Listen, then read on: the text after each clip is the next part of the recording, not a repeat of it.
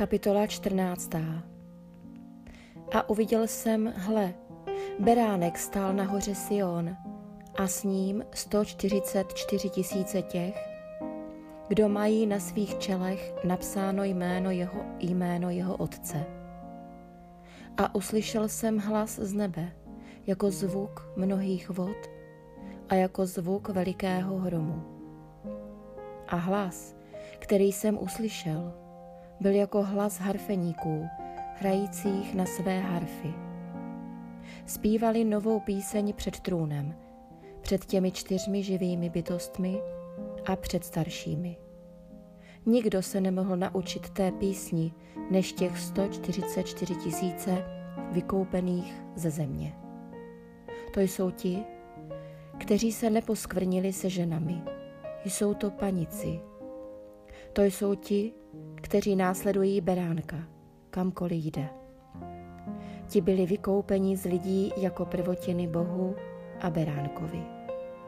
V jejich ústech nebyla nalezena lež.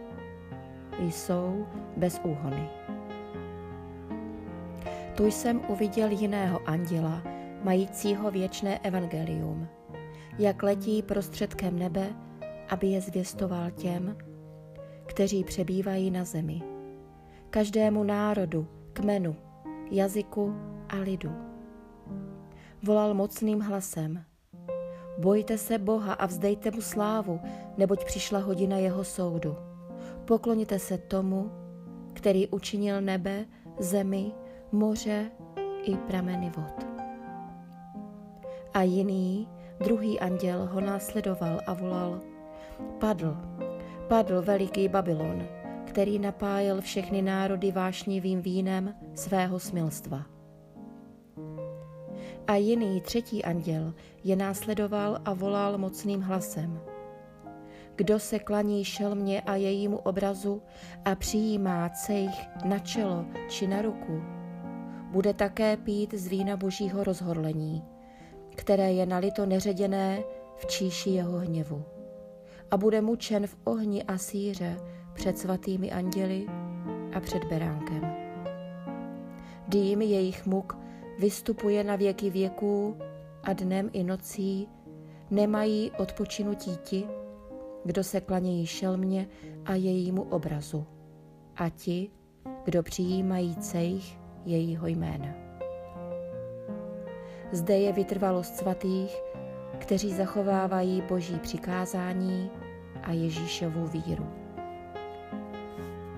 tu jsem uslyšel hlas z nebe, který říkal, napiš, blahoslavení mrtví, kteří od této chvíle umírají v pánu.